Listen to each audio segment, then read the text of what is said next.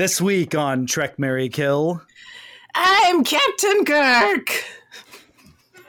Next. Captain's log, stardate 1672.9. Due to the malfunction of the ship's transporter, an unexplained duplicate of myself exists. What can I do for you, Jim? I said give me the brandy! Come on, Spock, I know that look. What is it? Well, our good doctor said that you were acting like a wild man.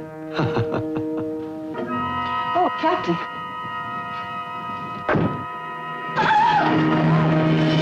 You started hurting me.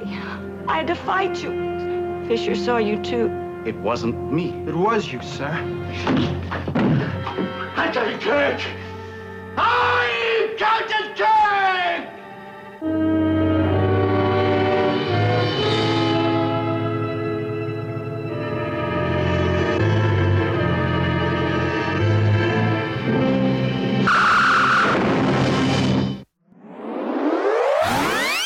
Trek, Marry, Kill.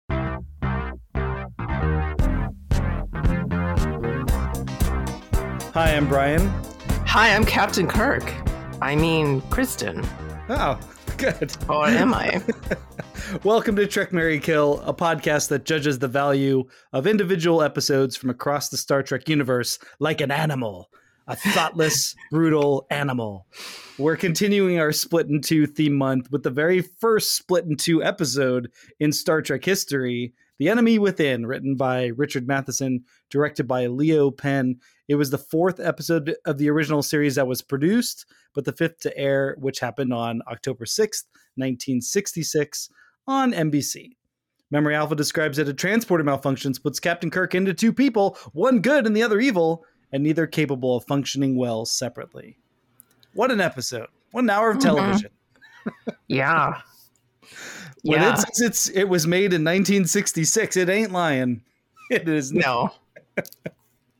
So this was an episode that for me I remember forgetting. Like when I watched it like probably during lockdown, I'm like it's one I would watch uh and re like have on the side. So it's one I've never really paid attention to. And then like during the lockdown I like actually paid attention to it and I I was captivated by the filmmaking. But the story stuff, I mean, this is what our show is about. We're gonna get into story stuff and see where this falls in our Trek, Marry or Kill. But um, I don't know what what was there any like initial like when you think of this episode, is there like one thing that jumps out at you? Well, yeah, like the close up of evil Captain Kirk when he gets off the when he's on the transporter platform. Yeah, the the masquerade, uh, Yeah.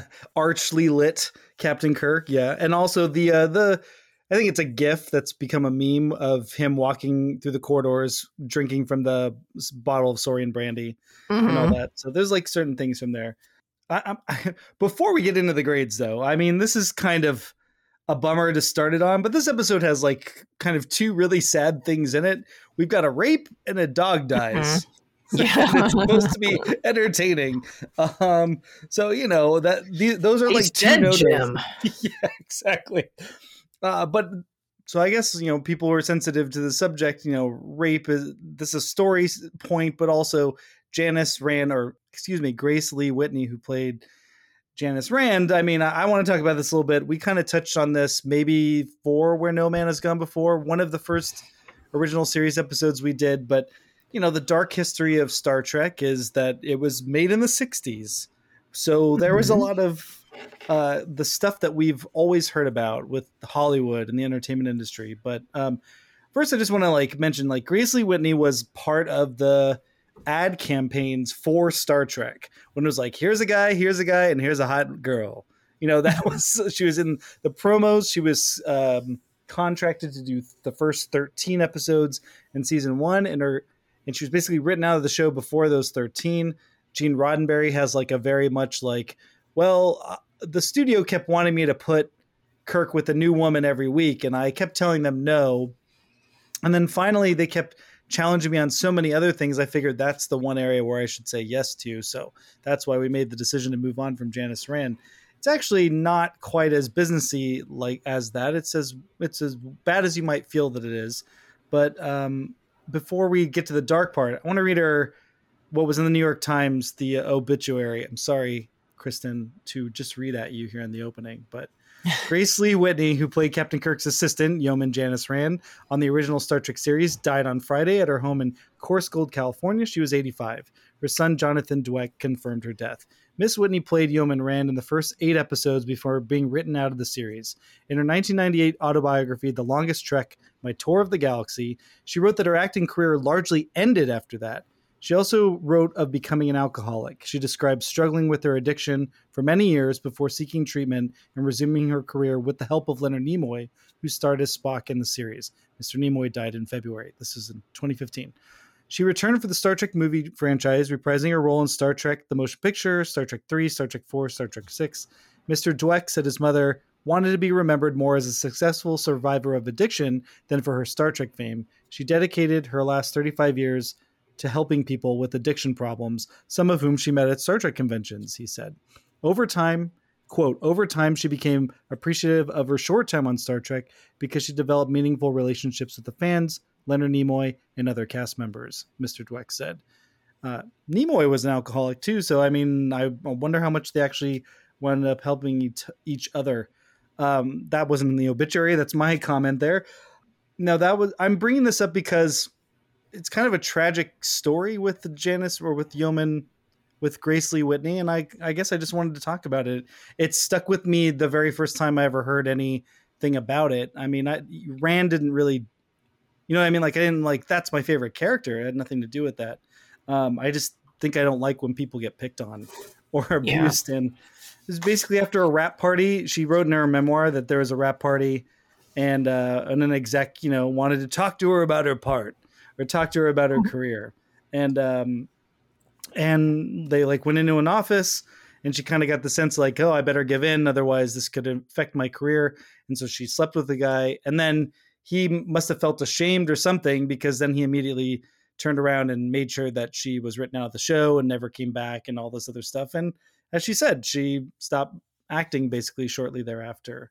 Um, another just couple cool things about her. She was uh, a dancer, but she was it was her idea to have the mini skirts in Star Trek. She's like, my best asset is my legs, and you can't see my legs in these pants. So they're like, ah.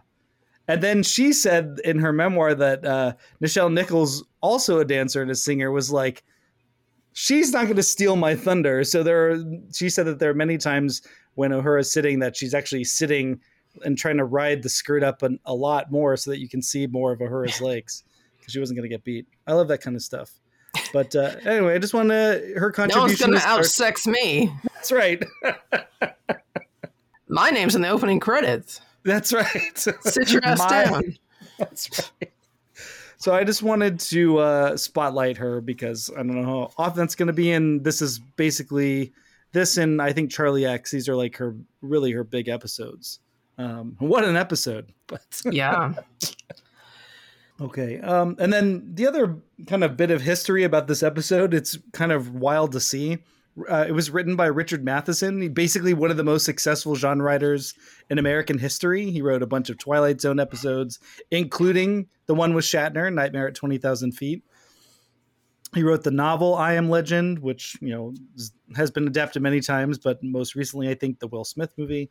Uh, his short story Duel became Steven Spielberg's first movie of the same name. Uh, good, pretty good movie. You should all see that if you haven't. Um, but I'll stop here with all that. Kristen, do you remember the history of writer Robert Bloch who wrote the Halloween episode? That's why I do. remember he had like a huge fan base, and I was like, mm-hmm. maybe they're called blockheads or whatever. Well, in 1993, Matheson wrote a mystery novel, and he dedicated it to Robert Bloch. It's all connected. all before our life. Maybe he was he was a blockhead then. Maybe that's that's right. Uh, and a founding Card carrying member. so this episode has, uh, and then Leo Penn, who directed it, he basically he's all over 60s television 70s 80s like just an old hand at television he praised shatner's performance in this episode uh, you got the evil shatner or you got the evil kirk and the good kirk the good Kirk's kind of fading, the evil Kirk's scared, that kind of thing. And Leo Penn said, William Shatner is a very good actor and gave a very good performance. I had a good time on that show. And yeah, that doesn't actually sound to me like a very ringing endorsement. That sounds like something you have to put in a book or an interview so you don't get on William Shatner's shit list. or you doesn't start like some uh, Twitter screed about you.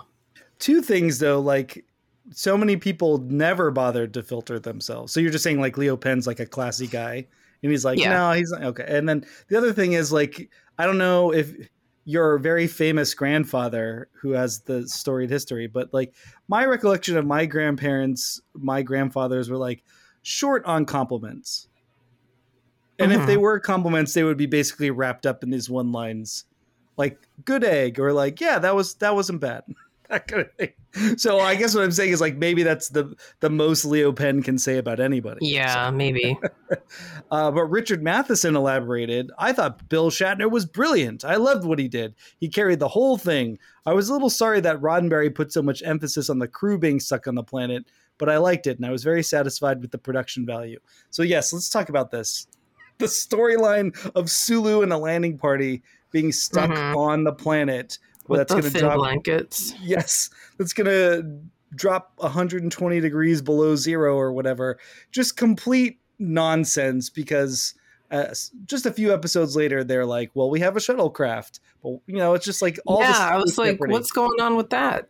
I thought they have shuttles sometimes. No, not this time.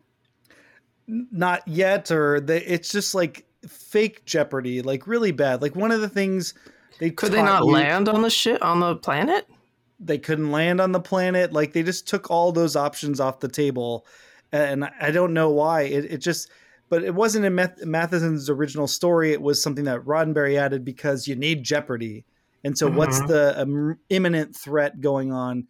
Yeah, I didn't. I didn't. By the way, that did not bother me. Like the the B plot does not bother me at all.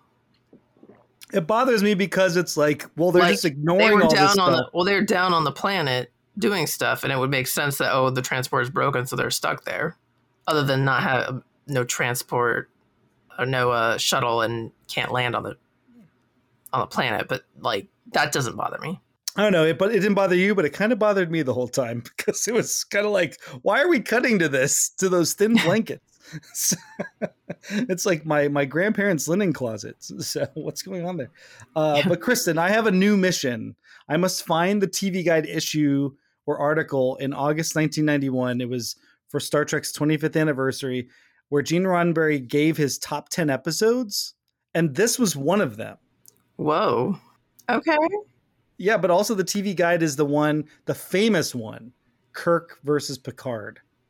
Oh. All right, great scenes. Why don't you go first? Okay. So right off the bat, we have a dog in an alien costume.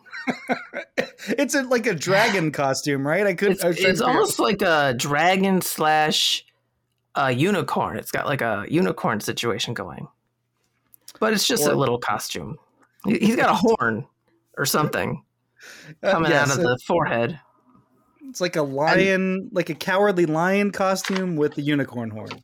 Yeah, and that's just funny to me. Okay, like the dog just keeps showing up in this ridiculous costume. Do we know if there were two dogs or if it was just the same Don't- dog? Don't know. Don't know. Now there would so be this- two dogs for sure. Yeah, this dog looks like it's like been sedated though. Like it's not oh, barking. It's just It's on Quaaludes for sure. it's being held by every member of the cast at one point. You know, being passed off. Um, but yeah, so right off the bat, you got a, a dog and alien costume, and then the next great scene, evil Kirk appears and starts wandering around the ship, drinking booze and preying on women. like, you know, wh- what else are you gonna do if you all became evil? If you just suddenly became your evilest self? Yep. I mean, probably not drinking. I mean, drinking booze, yeah, but I wouldn't be. Oh, let me prey on some ladies. Uh, I didn't really have like a great scene in the first act, but like what you said, it was it was like really cool mood lighting. The ship was really well lit, like really interesting shots selection. that kind of stuff. There was definitely a vibe that they set up again early in the show, so they had more time and all that stuff, um, or they were taking their time trying to figure it out. Um, but the, yeah, the silliness. So to me, like this episode has the silliness of the dog, um, but it has great production values and mood. And it was like it, that's the that's the tension that carries with it through. It's like a terrific bit of filmmaking that's elevating for me a clunky story in the early going. Um, any other great scenes? Yeah, so um, Spock and Kirk in the transporter room, the first their first scene in the transporter room, where it's obvious that obvious that the good Kirk is having a hard time with um, just executing his duties as captain and making any decisions. Mhm. Um, I thought it was a good moment between them, t- between the two. Yeah, I thought so too, but I I didn't put it on my list. I was like, Kristen will probably put it on her list. It was just he's holding the dog in that scene, so Yeah. just I, mean, I, I get to that later. Yeah, I get to that later. But yeah, holding the dog, it just makes it makes a scene that would otherwise seem rather serious look ridiculous. Yes, it's He's just, in frame with the stupid unicorn and the dumb tail. yeah. And by the way, this costume, if you guys haven't watched it, this costume quality is like the kind you'd get at PetSmart for Halloween. Like the the quality is not. It's it's obviously a dog in a costume. It's it's nothing else but that. It's like obviously this is not being shown in high def. You know, the TVs at the time, Mm-hmm. all the production, post production. So it's like it it probably still definitely easily registered as a dog in a costume on the TV, but it probably wasn't as distracting. But on top of that, the crisp, crystal clear image we now get to see it in, there is cool shit. The planet designs they Mhm. use they use that to good effect. The way the ship is shot is used. Interest. It's like interesting. So it's like I think they balance. Well, it was yeah, originally it's- shot on film, right? Yes, yes. The whole yeah, yeah. so like anything you anytime you shoot at something on film it's unless the print is like really really in bad shape it's going to look pretty nice if you restore it unlike other formats Yeah, but that scene where Spock's basically like, "Hey, you're you can't show weakness in front of the crew." Like, I, yeah, that was a good. I like that scene. yeah All right, but then for me, the first real great scene, unequivocal, unequivocally, is when soft, good Captain Kirk announces to the crew, "Hey, there's a, an imposter on board," and watching in his quarters is evil Captain Kirk, Mhm. and he goes, "I'm Captain Kirk." he just, uh, it's a nice scene because he's going crazy, but also it's he's so committed to doing this performance to being this big with with it that it I think it works. Like it's not so outlandish.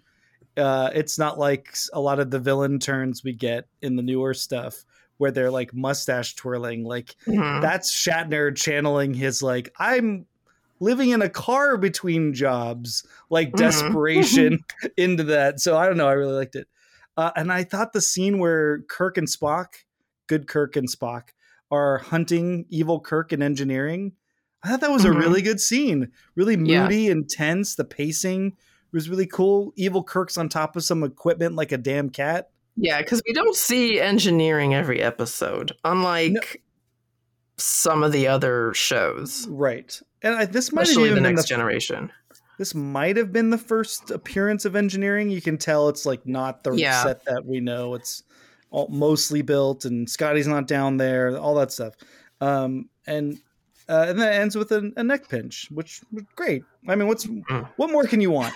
it was fun watching the doubles because they obviously tried to cut away before you could tell it wasn't Shatner. But then, did you notice the other reverse of that when it's Shatner's face and he's backing away from the camera that were behind the stand-in. The one of the turns, the stand-in is like walking like Frankenstein's monster. It's like he's got this weird lurch to him. It was bizarre. uh, but then I don't think this is a great scene, but it is a great scene, kind of for the same reason with the pacing and the mood when they do the test to merge the good dog and the bad dog. Because that's right, folks. The dog goes through the transporter because it's just an animal. They just call it a, a creature or an, a, an animal. They don't call it a dog. Um, and but the dog dies. Mhm. First of all, it's fucking Yeah. adorable. When they're both was on the pad. yeah. One's a stuffed animal, and the other one's there. it was very cute. It's just sitting there, and then it comes back and it's dead, and that was not cool. uh, but I still thought it was it was a good, like a a well constructed bit of creepiness and Yeah, but the gravitas that the death gives is really funny because it's still That's a dog right. in a It's costume. a- it's a dead, Jim? This whole episode is Yeah. like hinging on. It's just like a, a- Can you get yeah, over the silliness of the dog? and it's hard. It's it's it's a tall order, I would say, because it's just there. Yeah. And then I and oh well after that then when Spock is talking about how he's half human, half Vulcan, and so he knows what it's like to have two sides to yourself, and that that Captain Kirk should survive because he'll be able to use his intelligence to know what's going on, and the dog was just too scared and died of shock. yeah. No, I, I like that part of the scene too. And then you've got Kirk and Kirk have their own conversation in sickbay, and then the evil Kirk attacks the good Kirk to get Yeah. away. And then Almost there's like the scene. evil. Yeah, and then there's the confrontation between the two of them on the bridge, and I thought I just thought the episode was like well directed. It was it's so rare that we see space between dialogue, but it's not just like film school student space between dialogue, like it's building tension, and you're holding on an actor's face, and the actor's so good. In this case, it's like Shatner looking at Shatner a lot of the time, and it's yeah, like it's the- tough to direct that stuff, especially back then when you couldn't, you know, use special effects to just put like a double, like an actual double, you know. So it's yeah, it's well directed because there's a lot of st- moving parts in a lot of those scenes. any other great scenes. No, that's it. All right. Me. All right, best Trek tropes. transporter accident. I Yeah. mean, it's come Gonna on. be, it's going to come up a lot in this theme month. so also this is actually not a, a this is a trope i wish they used more often. So we have a at the beginning we have a captain's log that is narrating in past tense saying at the time we didn't know there was an evil version of myself lurking on the ship. Instead of captain's log uh, i've been split in two and what's happening? Like it's so I, I would prefer that over the let's narrate what's happening, even though I would have no chance to actually do this. You're okay with that, even if like later logs seem to jump that and make it in the moment. You're okay with that if it's out of. You know I mean, it's not the best, but if you're going to do a captain's log, I'd rather it be that than than uh, narrating what's happening as it's happening, because there's no actual opportunity for the character to have been able to do that. fair, fair. Yeah, I think it's any- clunky. I think it's clunky because it's a '60s TV show, and they're like, "Well, we have to tell the audience what's happening." Like, I mean, it seems like a network note, honestly. Of like, well, shouldn't they? What shouldn't we have a voiceover saying what's going on? And, but if you're going to do it, I'm okay with it. Uh, I have using phasers to heat rocks so that you can Yeah, I put that too. Yeah, air. That was good. So it's a Uh, rare one. Saurian Brandy. That's that's great. Yeah. Uh, Spock talking about his battle, like you highlighted in that scene between being human and Vulcan. And Yeah. one last one for me. You know, Kirk. You know, it's the evil Kirk because he has eyeliner on. That's how you can tell the difference. Other than, I do think they originally said, "Look, they're going to both be in the in the the uniform, so the audience isn't going to know until the evil Kirk gets the scratches," and then the network was like, "No." Well, they did a lot of things to try to differentiate them, not Yeah. just the scratches, the eyeliner, but the uniform as well. Yeah, they they Um, changed. yeah, so the mhm. good Kirk was in that weird tunic thing. His season two uh, The, like, wraparound name really was a jacket. Yeah. yeah. Um, worst Trek tropes: the casual sexism, the casual misogyny. I guess is Mhm. probably the better thing, and that's like not even an of its time. I'm talking about in Star Trek, and mainly uh, Grace Lee Whitney talked about this. I think in an interview or in her memoir. Like Spock, like says he you know at the end of the episode he like makes a joke about their attempted rape Yeah. at, at her expense it's pretty it's pretty gnarly and like her saying as a character, well, he's the captain. I kind of had, you know, like I had Right. like I he, he you know I had to let him do it or whatever, and that's just like really gross. uh, and then i also put transporter accident only because the the shuttle part isn't brought in which i guess i could give them a, a pass because it's so early in the run of the show but like i don't know it seems like the, the idea that scotty's like hmm something's up with the transporter. Oh seems fine now. It's like no the transporter. They- they're so casual about it after it malfunctions. It's so weird. And then I also put I've already mentioned having the stupid unicorn dog in the serious scenes. like you can just not have them holding the dog. it was funny when they cut away to the evil dog though and you could clearly see Yeah. the trainer's wire leash or prod or whatever they were doing to it to make it growl and bark uh, all right most of its time quality well they put a little dog in a dragon costume Mhm. we've been talking about the whole time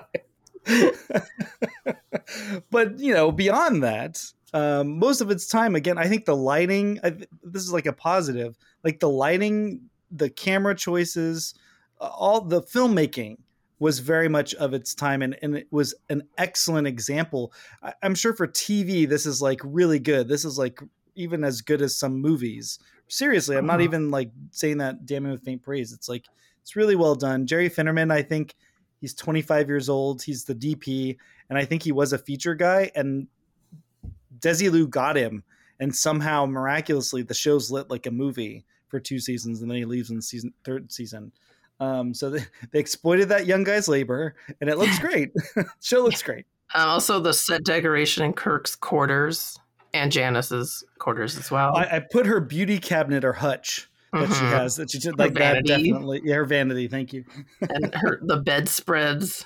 yes the blankets Yeah, her hair is like Yeah. in this crisscross like lattice pattern. It's wild. Uh, I guess we should talk about the assault, attempted rape. Yeah. hmm There was a sexual assault. Just sexual right there assault. on on screen. hmm this is my impression as a dude.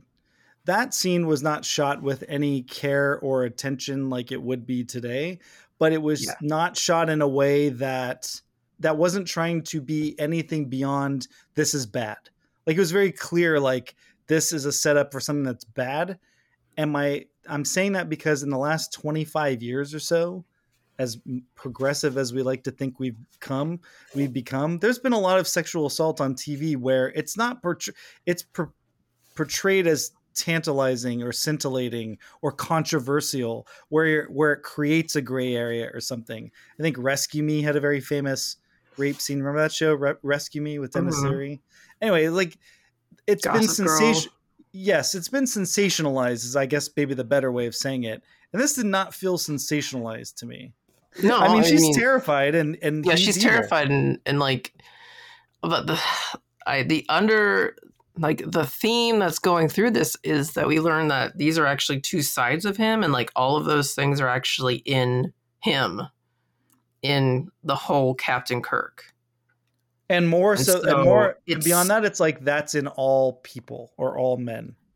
Yeah, because today I don't think you would say, well, you know, we're gonna have we're gonna split this person in two and you know all the sort of bad traits are going to go over here i don't think uh, you would want your hero your perfect captain to be a fucking sexual predator right off the bat like literally Yeah, just attacks her like in, he gets drunk and then like immediately wants a drink and then goes on the prowl.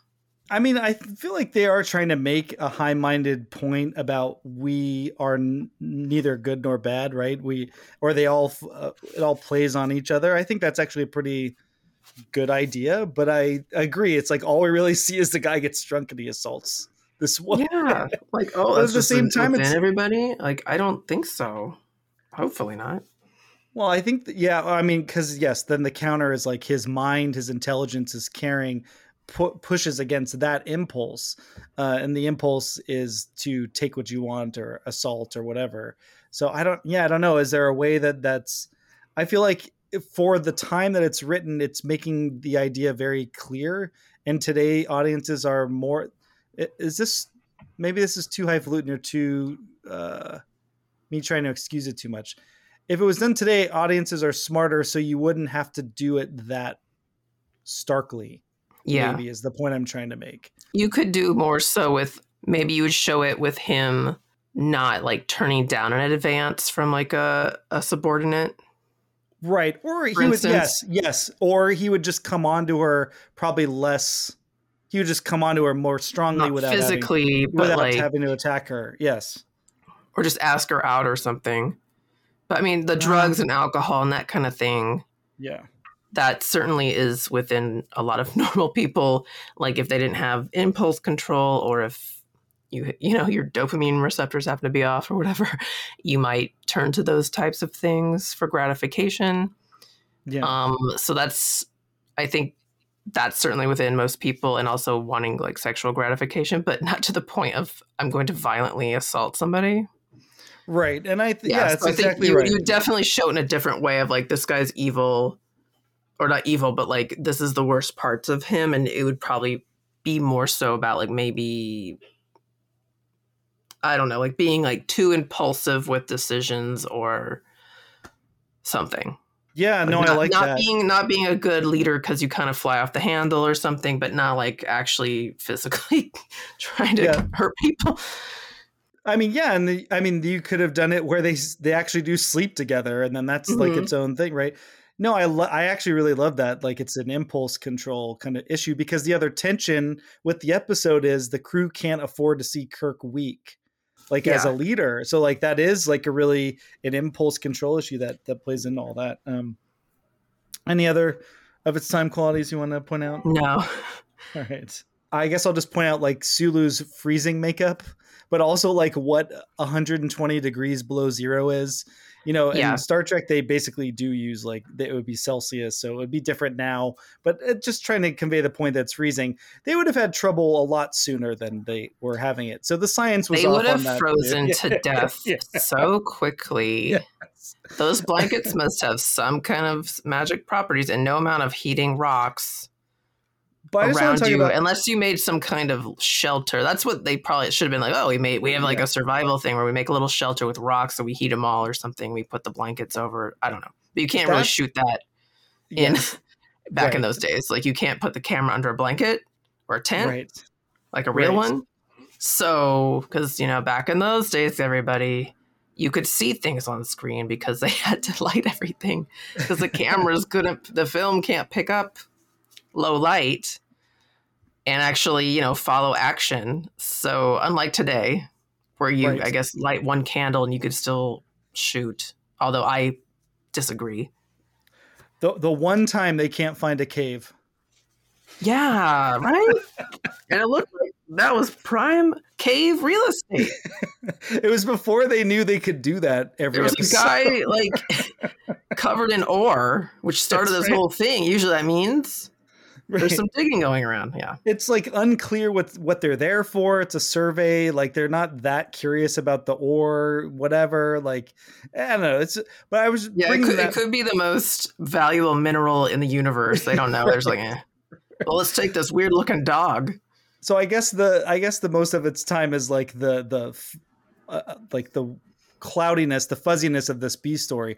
But I was really just bringing up to make a point about Sulu, George Takei. Like Star Trek, the original series is so fucking great because all the characters are they just fit their parts. It all sounds like a symphony. His voice is so cool. Sulu's Yeah. voice. It's like instant authority. You and he has like great facial expressions. Like you know, he maybe George Takei is not the greatest actor, but like you believe him as a person, as a real person. That counts for a lot. Uh, and so you know, it's not necessarily yeah, that I cared. think it's not that you cared about what was going on on the planet, but Yes. you didn't want Sulu to just freeze to death. Right. The other people you don't care about, but right. the red shirts are down there. Who cares? It is funny that they hadn't quite figured out. I guess most of its time, the most of its time is first five episodes of Star Trek. James Doohan hadn't quite figured out the Scotty accent, Mhm. or he hadn't like he hadn't like fully uh absorbed it because it was a little not dicey, but it didn't sound like how he sounds later on. So um, he's trying to figure that. Or maybe maybe he was doing it to what he thought was a more authentic Scottish accent, and they were like, "No, bigger. It's not Yeah. playing. more cartoonish, more clown show." I think Star Trek had a very good run of casting really good. Like I don't know if it was luck or if it was skill or what, but just casting char- people or actors in the characters and actually making us care about them up until I will say Voyager. Yes. Oh, thank you for joining me on that. uh, but yeah, no, I I think it's I think making anything film or TV is luck is a part of it for sure for for any of that stuff. Um, all right, now it's time for the line must be drawn here. Great lines. So I mentioned before that this is a clunky story, but in the grand tradition of the original series, I really think there are some fantastic lines, just lines that absolutely rip uh, Spock's Spock's line, that scene that we were talking about, where he's where Kirk's holding the dog, and he goes, Captain, no disrespect intended, but you must surely realize you can't announce the full truth to the crew. You're the captain of the ship. You haven't the right to be vulnerable in the eyes of the crew. You can't afford the luxury of being anything less than perfect. If you do, they lose faith and you lose command. Notice how he says command? Like, com- Command. command, yes. And then Kirk says, Yes, I do know that, Mr. Spock. What I don't know is why I forgot that just now. Mr. Spock, Mhm. if you see me slipping again, your orders, your orders are to tell me. So it's just great Kirk and Spock there, but Yeah, I also That- have that. that Spock line is not something that say, oh, I don't know, Christopher Pike has in mind. in Strange New Worlds, he's like, they can see me weak, then I'm a person. it's like, Yeah. uh, I cook for them. that's right. These are 450 people going like, am I going to die tomorrow in the coldness of space? I don't know. At least there'll be chopped carrots floating by me. If I think we can also put that in most of its time because that is what, you know, the perception of a perfect leader is back then. And now it would be like, oh, but you want them to be personable and like care about your feelings and stuff. he's just like me. hmm You want to see them vulnerable and, and personable. my my counter to that is could this be a horseshoe theory situation for for the theoretical future of Star Trek where that's what we believe now but in the past we believe this and in the future we'll believe this too because we'll go through all the shit of learning and discovering like at the end of the day if you're a starship captain your crew is going to freak out because tomorrow this first federation ball of glowing lights could roll up and say you have 1 hour before you're vaporized. And if your captain's like yanking his collar, going, "Goo," is that like gonna really make you want to like do your best to maybe help get the ship through the crisis? I don't know, but uh, yeah, that's true though. It is of its time at this in the way that Spock puts it. I guess is is the key to that. So I have I have a line. Um, okay, so when poor Janice is in sick bay talking about the assault, she says, "When you mentioned the feelings we had been hiding, and you started talking about us, and then Captain Kirk goes, us."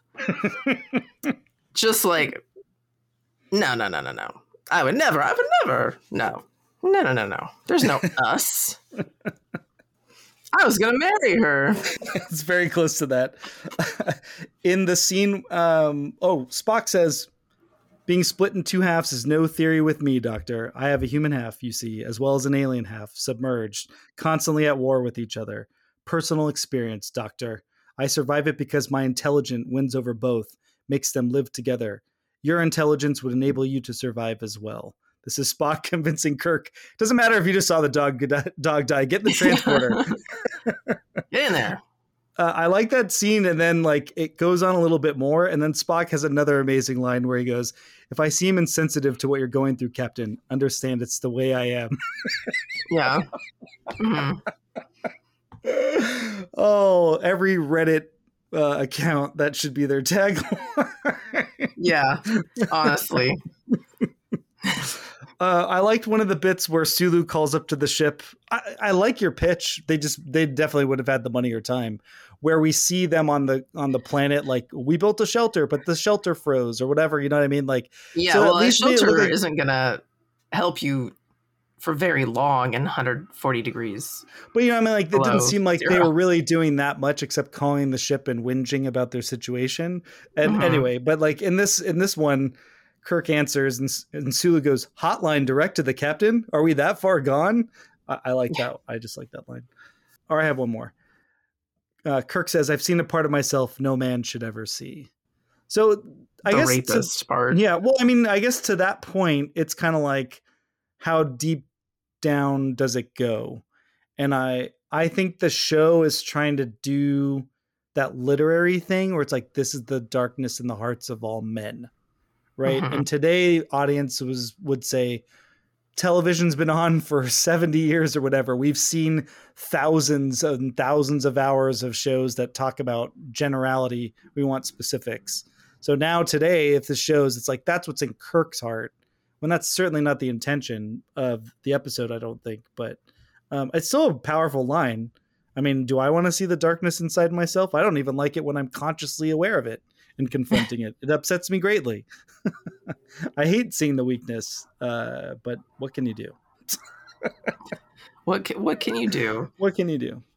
Uh, Just gonna go assault some women on my drunken. Uh, that's not what I meant. I'm like, what? no, boys will be boys.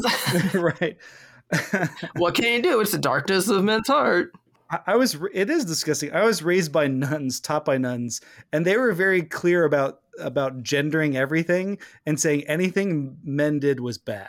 Like that's. Mhm. But they were very clear to say like we do anything that was like whatever. You're in fourth grade and you're doing whatever a boy does. They're like that's what boys do. Stop doing that. It's disgusting. You're terrible. Like that would be immediate. Yeah, So I this- mean, boys are gross. Yeah. They are Yeah. like they're dirty. Yes. You know, they're stinky. I mean, there's Yes. all. I mean, that's the least of it. But yeah, the- yeah, rape is not in the hearts of every man. Lust No. is, and impulse control is. Yeah, that's all there. But the Anton Cridian Award for Best Performance. Can there be any doubt? It's got to be Shatner. Is this Yeah, a joint but- Cridian and Shatner? it's got to be right. It's got to be. It's got to be. There's there's nobody else that could Shatner it. He is so good uh dramatically like captivating in both roles and then ridiculous clown shit in both roles as well Yeah. that's really really good um it's so big but it doesn't break the reality maybe because the dog's in the episode it balances it out But I think it looks like he was probably having a good time on this. At least some of That's those true. scenes of just like true. screaming by himself into the camera. And we see like uh nimoy hadn't quite gotten spock to where he's gonna be. Like it was pretty that's pretty spock like but it's like the character gets even less emotional as the show goes on. And this is definitely early enough in the show where it's like shatner's number one on the call sheet and he is leading man. And the show wasn't like spock had not started to take over that kind of stuff. Although it was funny when it wasn't funny i guess. I'm calling it funny because of the darkness of the assault but when uh, the crewman wanders by and catches them and and she goes get mr spock and i just Mhm. love that Like, it's like yeah. spock's gonna clean this shit up it's gonna figure Yeah. out even mccoy sends spock to go see talk to kirk and like figure out what's going on when he first encountered the double but thought it was the real one um but yeah it's it's a it's a it's a good performance he's he had to do a, quite a lot in this episode because even the evil self had to show fear and weakness and all that stuff. But he is he does slip into that snake that snake evil side pretty easily, doesn't he? Yeah. What part of this will he teach at Starfleet Academy then? Don't beam anyone up. Don't beam anyone aboard that is covered in ore. Yeah, I mean, at least dust it off. Dust Mhm. off that foreign substance. uh, I also had Scotty's jerry rigging of the transporter. They tied it into the impulse engines, I think he says, as like the way to finally fix it. Mhm. Um, I don't know. That's not in the manual, so seems like Yeah. a, a good thing that they teach. Uh, Also, maybe like send if if you know it's going to get really cold overnight. maybe pack a jacket. Well, if you're on a planet where you know it gets in, insanely cold uh, when the sun goes down, you should have as part of your emergency kit. I don't know, like a flannel.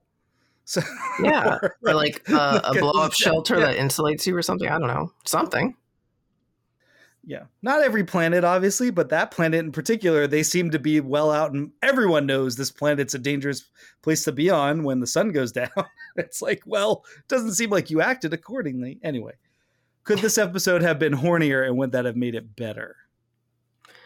Well, okay. At first, I was like, well, the sexual assault was probably enough. But again, if if they had changed that to like him just having consensual sex with one of the subordinates, that I don't know if it would make it better, but it certainly made it less uncomfortable to watch. Yeah, that's Like exactly what I to watch a sexual assault in, on Star Trek Yeah, of one of the main crew members. Uh, the main crew member. Yeah. One might say. you wouldn't have to watch Captain Kirk rape a girl. so, That's right. so yes, I'm going to say it could have been hornier and it could have made it better, probably. Like just Uh, I having uh, Captain Kirk having no impulse control and just being like his own worst enemy and just making like bad decisions is probably enough in today's television. But I understand why they went there for went there back then because you have to really hit it over your head like this guy's evil he could kill somebody you know Yeah. Uh, I I did think it was another thing that was of its time regarding all that was that she had to look at the person who assaulted her in this in the Mhm. conversation. in let's sick bring him in Let's. Don't you have something to say or what happened? And she can't Yeah. even look at him, and it's like, yeah, it's just not the way it would happen now, obviously. But even the fact that it happened then is pretty rough. But I totally agree with you. Same measure. If if that had been like maybe a creepy, but still he's coming on to her, and the whole runner with Rand is that she actually does want Kirk too, and so he's playing into that. In yeah like him just being like a boy and being like oh yeah i like you too sure yeah, exactly. yeah why are we hiding our feelings let's go for it horny's so powerful so you gotta Yeah. use it. Go, can't go too far it can Anyway, be very destructive in and of itself. That's right. As we saw with the lorelei signal. Yeah. Sometimes you can Yeah. do look at look yeah it could have been something like that where all right so trek marry or kill. song. I mean the episode is called the enemy within. Yeah. I mean let's they're, they're telling us what it's about from the beginning but uh, all right so trek marry or kill the enemy within. I'm gonna give it a trek I yeah, I'm gonna give it a Trek too. I think Shatner performance, the filmmaking, um, I think that all works really well. If you're not into sexual assault or you don't want to watch that at all, whatever you consume media wise, perfectly understandable. Um, hmm And it's within the first ten minutes, like like they're not yeah saving it for like so it's like it's the thing and that you can you can see it coming yes, like he he gets the idea to go to her room and so turn it off or fast forward or something Yeah, If- you can just skip the first act, I guess, in, Yeah. in that sense, uh, after he appears in the transporter pad. But yeah, I thought I thought it was a, a pretty solid episode. All right, so I think uh, one thing to say is I think it's a little more violent than what they would put on, say, like a sitcom today, or even like on Star Trek. I think today. that's true. Yeah, I mean it, it is pretty rough, um, and she's very she's really scared. Another reason why I wanted to highlight Grace Lee Whitney is like that she gives a good performance in this episode. I mean, she really doesn't. She has to be really scared and be very convincing, and I think she is. But ah, tough times. Tough Yeah. life. Uh, all right. Well, thanks for listening. Next week, we're going to conclude Split in Two Month with a tale of two Rikers. It's second chances from Star Trek The Next Generation. and we'll be joined by Kat Spada from Feminist Frequency Radio. She'll be returning. It'll be the three of us. So that'll be fun. Oh, I'm on that one as well. You're on Oh. that one as well. Yeah. I want Okay. you and Kat are friends. it's like, why Yes, am I are. only scheduling this for when Kristen's on her? So, uh, made sure she was on the one. That's how you know her. In fact, is As, because of me, I think. So You are the reason. Uh, but Okay. yeah, she's she's a big Riker fan, so I was like, well, I got the Who two isn't? Rikers two Rikers. on the power ranking of Frakes fandom. I'm definitely third on out of us three. So so Yeah. All right, so check out trekmarrykillpod.com for all of our standings. If you get a chance, uh, rate and review us on your podcast platform of choice. And until next week, TMK out. Bye.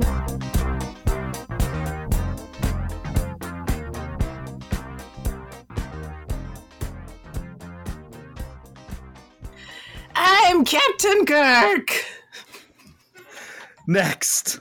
All right. It's great. Uh, We don't need to redo that. It's fine.